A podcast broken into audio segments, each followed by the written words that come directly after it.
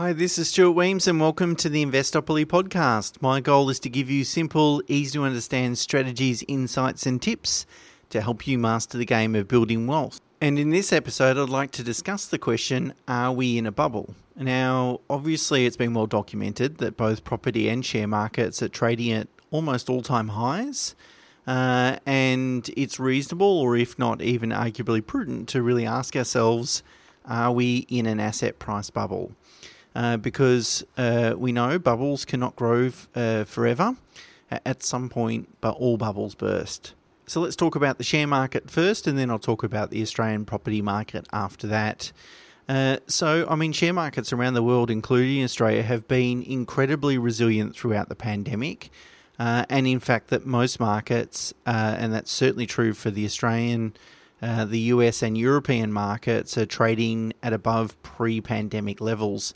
And it probably shouldn't come to us as too much of a surprise, because really the size of government fiscal support in terms of quantitative easing and spending by the governments and grants and all those sorts of things has been certainly unprecedented. And obviously interest rates couldn't be much lower than what they are today in terms of real interest rates with central banks. They're pretty close to zero, so they can't get much lower than that. So it shouldn't be a surprise that share markets have done well. But when we look to share markets, we see signs or examples of bubbles. And I think there's probably no better example than the listing of Rivian Automotive in the US. It listed on the NASDAQ. It listed on the 9th of November. And it raised $12 billion from investors. So that's how much cash they raised as a result of listing on the NASDAQ. And its current market cap, which is market valuation, is $110 billion, making it the fifth most valuable automotive manufacturer in the world, behind Volkswagen. Now, Volkswagen sells 2.8 million units, cars, trucks, etc. So, of course, it's a well-established and very valuable company. And to put it in context, Rivian is almost worth as much as CBA, which is Australia's largest or most valuable company on the ASX. Now, perhaps the most noteworthy thing about Rivian is that it hasn't manufactured one product.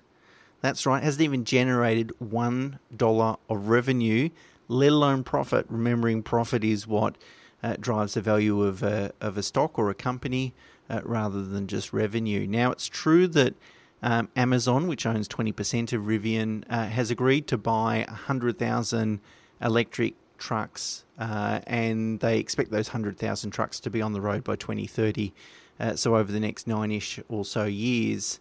But there is absolutely no conceivable way on earth that Rivian is worth $110 billion, particularly when it hasn't, as I said, hasn't manufactured one unit.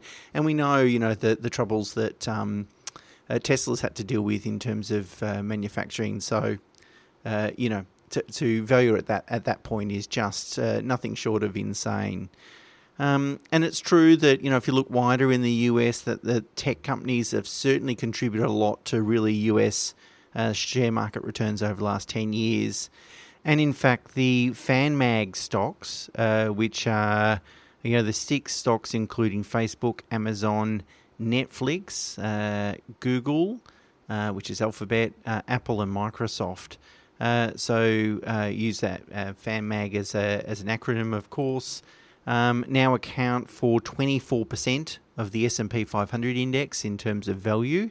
The value of these companies, the aggregate value of these companies, is circa $8.5 trillion. And to put that in context, the whole of Japan's share market is worth $6 trillion. So they're certainly driven a lot of stock share market returns over the last 10 years. And they're certainly making up a very large amount, concentrated a large amount of value just in those 6 companies. It's also noteworthy, I think, to point out that with the rise of Tesla's share price, it joined the S&P 500 index in December 2020, and since joining has contributed about $500 billion in terms of value to that index over time. So when you look at what's driving performance in the US, you can certainly drag it back to just a handful of stocks, or at least attribute a lot of the gains to a handful of stocks. Now, it's important to point out that not all these stocks are valued like Rivian, you know, with no connection with reality. That's Rivian, of course, and I think Tesla's the same. But some of these have very sound fundamentals. So you take Apple as an example. Apple took 38 years to reach a $1 trillion market valuation in 2018, about mid-2018. So 38 years to get to 1 trillion. It only took another 2 years to get to 2 trillion. So mid-2020, mid last year, it reached 2 trillion. And it's currently worth $2.6 trillion. Now, you look at that valuation appreciation, you go, wow, that's crazy. But a lot of the growth has been driven by an improvement in underlying earnings, so profit, so it's fundamentally sound. And when you look at its PE ratio of 28 times, it's not implausible. And in fact, it's relatively easy to justify.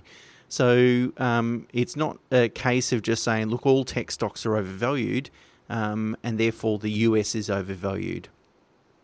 Now, we see the same sort of things going on in an Australian share market context as well, obviously to a much lesser extent in terms of valuations because our market is so small. But look, if you look at cloud-based accounting software provider Xero, it has a market cap of $22 billion. It recently reported a first-half loss of $6.5 million in the 2022 financial year, so the first half of 2022 financial year. Which isn't a huge loss, but look, it's not making money, and it's valued at $22 billion. Now, throughout the presentation, Xero likes to talk about lifetime value of a customer, probably in a way to kind of justify their market valuation to try and keep the share price high. But really, investors really only need to be interested in profitability, of which Xero has none. But then if you contrast that to, say, BHP, it's trading at a forward PE ratio of 12 times, which is ridiculously low. Maybe, you know, it's 50% lower than what it should be. Now, of course, it's tracked the fall in the iron ore price of recent. Iron ore price really fell sharply since August. And so that's had an impact on BHP's share price. And so it should, but maybe not to this extent where it's trading at a forward PE of only 12 times. So again, there's patches in the Australian market where you go, oh, it's a bit of a bubble. And then there's patches where you go, well, it's still very good value. So let's turn our attention to the property market because it's been well documented about what's happened to property prices. And if you look at CoreLogic's Home Value Index, we see that in the year to October 2021, houses in Sydney have appreciated by 30%. 26% for Brisbane and 20% for Melbourne. And while these share price increases are unsustainably high, I think it's important to really consider the medium-term performance because especially considering returns were negative in between 2017 and 2019, that two-year period was kind of tumultuous. We had the federal election, lead up to the federal election, talking about negative gearing, those sorts of things, credit tightening, etc., etc. So when you have a look at the five-year performance through to June 2021, now I use June 2021 because I'm using Real Estate Institute of Australia data, and the most recent data is for the June quarter. But when you look at that period, that five-year period, that the price growth in Brisbane, Melbourne and Sydney has been between 5 and 7%. So Melbourne and Sydney closer to 7, Brisbane closer to 5, which in both instances is below the long-term average. As I talked about a couple of weeks ago, I mean, there's a few commentators now suggesting that property prices in Australia will come off a bit, well, either a bit or 30%, according to some commentators. What I think is interesting is we have a look at sort of medium-term returns tend to be a good predictor of price falls. So what I did is I had a look at over the data since 1980, and in Melbourne, Sydney and Brisbane peaked the biggest price drops in those capital cities. And then had a look at what was the price growth leading into that price drop. So here's what I found. In the median house price in Sydney fell by about 15% between 2017 and 2019, so pretty recent. But the 5-year period leading into 2017, property prices rose by about 13% per annum, compounding on average over that 5-year period, so above median value for a sustained period of time. In Melbourne, the median house price dropped by about 11% over 2011-2012, so that's really around the GFC. The 2-year period prior to that, prices rose by 24% per annum. So 24%, 2 years of consecutive 24%. So that's pretty significant. And in Brisbane market's not very volatile. Like the price doesn't jump around too much. But in 86, 87, so this is really around the 80s sort of share market crash, prices fell by about 8%. And the 5 years prior to that, prices rose 11%. So the conclusion is that if growth really needs to be above average for an extended period of time, let's say 2 to 5 years, for there to be a risk of a price correction.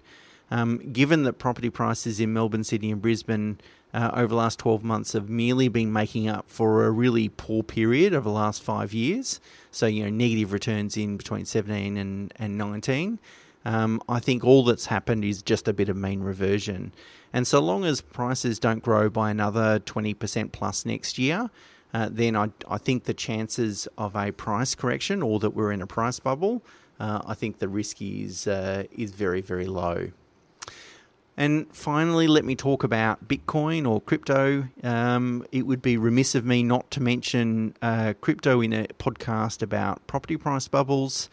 It's noteworthy that the total value of Bitcoin is now worth $1.1 trillion, and the market value of all cryptocurrency is circa $2.6 trillion, which is worth more than the entire Australian share market. So that's for a product, if you want to call it a product.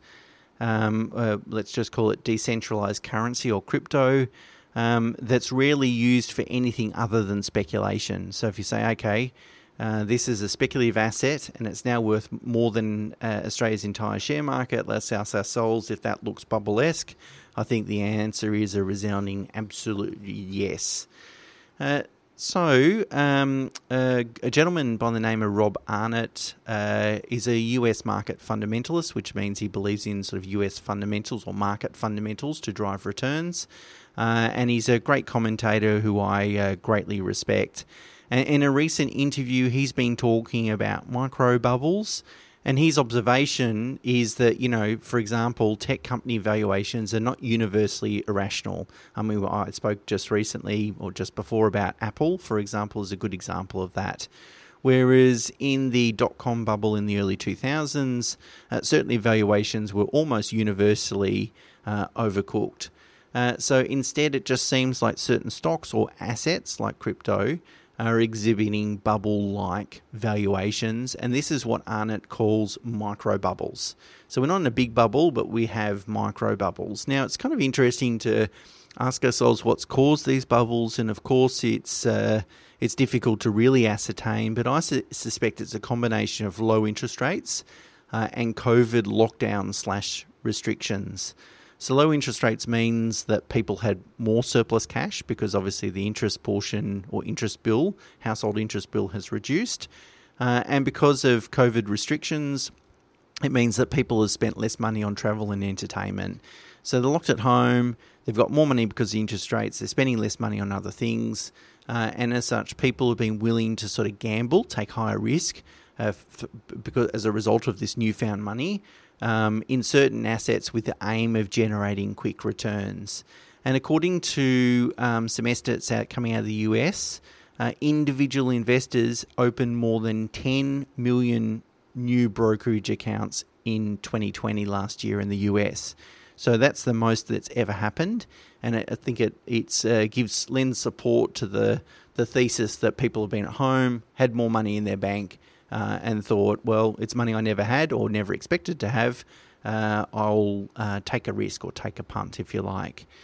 So it begs us to ask the question, aren't fundamentals important anymore? So what makes someone buy Tesla when it's trading at $1,100 per share, $1,100 per share? Using a fundamentals approach, you would have to make ridiculously implausible assumptions to justify that share price. So, for example, to justify that share price, Tesla would have to have a growth rate that's more than double what Amazon has produced over the next 5 to 10 years. Now, Amazon's a once-in-a-generation growth story, and what we're assuming here, or what we have to assume to justify the price, is that the growth is going to be more than double, which is kind of crazy and certainly a very risky proposition. People that buy into these micro bubble assets, they're not influenced by fundamentals. They're not trying to compare earnings and PE ratios and all those sorts of things. What they're buying is the narrative, is the meme. You know, narratives like Elon Musk is a genius, and since all his wealth is tied to Tesla and SpaceX, well, he's got to make it work. And he's a genius, and there's no better incentive to make it work. Or that the price of Bitcoin will continue to rise and I'm a clown if I don't jump on board, or that Xero might one day achieve some scale, but probably more it's just about the future momentum of price, and that I should jump on board because this thing's going to keep rising because, look, I thought it was expensive at $20 and now it's trading at $130 a share. At some point, I've just got to jump on board. So it's really the narrative that's guiding these or adding to these micro bubbles, rather than anything that's fundamental. So, of course, the question we need to then ask is, when will the micro bubbles burst? And when contemplating this question, I think there's really two important observations. The first one is that bubbles can last longer and go higher than any reasonable person could imagine. So, and as the saying goes, the market can remain irrational far longer than you can remain solvent. So you most definitely shouldn't short or take a bet against the bubble and short the asset because they can run longer and deeper than you can imagine. And we could be here and 2 or 3 times later and Bitcoin's still very high. And secondly, whatever ends a bubble tends to come as a surprise. In fact, by definition, it has to be a surprise. Now, there's a few factors that the market would be unsurprised about that are already reflected in prices, like higher inflation, higher interest rates, end of COVID, central bank tapering in terms of QE, and those sorts of things. Those sorts of things are unlikely when they occur to impact or affect a bubble or bubble kind of prices. The catalyst, whatever it is by definition, it has to be something that's unpredictable today. The only alternative to the unpredictability is that sometimes gravity is just what ends bubbles. So prices or valuations get so high that they start to become unpalatable to almost everyone. It's kind of, what goes up must come down kind of methodology. And in the early 2000s, the tech bubble that happened in the early 2000s was probably a good case in point. To date, no one's really been able to identify the one thing or things that caused the dot-com bubble to burst. It was merely just gravity. Prices just got too high. So as a wrap-up then, it seems like we're not in a bubble. There certainly are micro bubbles, so asset bubbles or stock bubbles that are asset or stock specific. And if you're investing in those stocks, then you better have an exit strategy.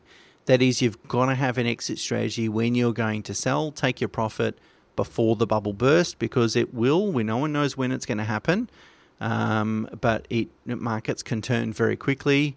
It will burst at some point. So just make sure that you're within your investment strategy. You've got a strategy that's going to address that risk. Or alternatively, the approach that I much prefer is to invest in a way, so using methodologies that avoid exposure to these micro bubble assets. And perhaps the most important theme of this podcast today is that there's still some excellent investment opportunities in all markets. Don't assume just because the share market is trading at all-time highs that everything is overvalued. That would be a poor assumption. Okay, that's it for me for this week. Until next week, bye for now.